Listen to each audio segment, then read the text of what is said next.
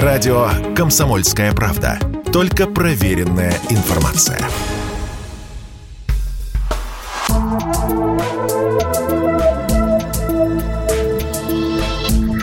Просто космос. Всем привет! Здесь «Просто космос» и я, Баченина М.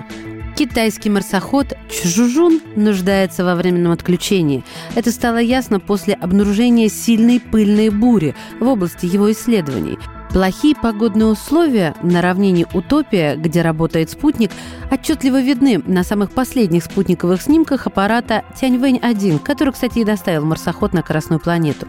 К тому же сам марсоход отправил данные, намекающие на то, что он начал получать меньше энергии от Солнца.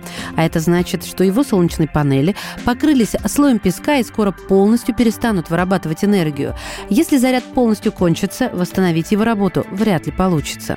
На Марсе потихоньку наступает зимний сезон, в то время как средняя температура на планете составляет около минус 60 градусов, в зимний период могут наступать морозы до минус 125. На Марсе уже сейчас стало гораздо холоднее, чем обычно. По мнению ученых, ближе к июлю температура опустится еще сильнее, и к этому нужно быть готовыми.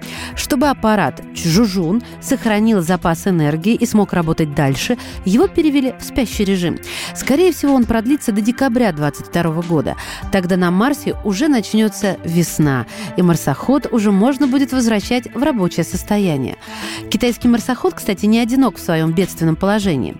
Лендер НАСА Insight, который прибыл на Красную планету в ноябре 18-го, также испытывает трудности с получением достаточного количества солнечной энергии для продолжения работы. А вот в отличие от них, марсоходы НАСА Curiosity и Perseverance могут продолжать свое путешествие по поверхности планеты независимо от времени года, поскольку они питаются от радиоизотопных термоэлектрических генераторов. Это такая разновидность ядерной энергии. Китайские луноходы Ю-2 на Луне также по команде переходят в спящее состояние на время лунных ночей, которые длятся около 14 земных дней. Для поклонников марсохода, напоминаю, ожидается возобновление работы в декабре, когда в северном полушарии Марса наступит весна и пройдут местные полевые бури.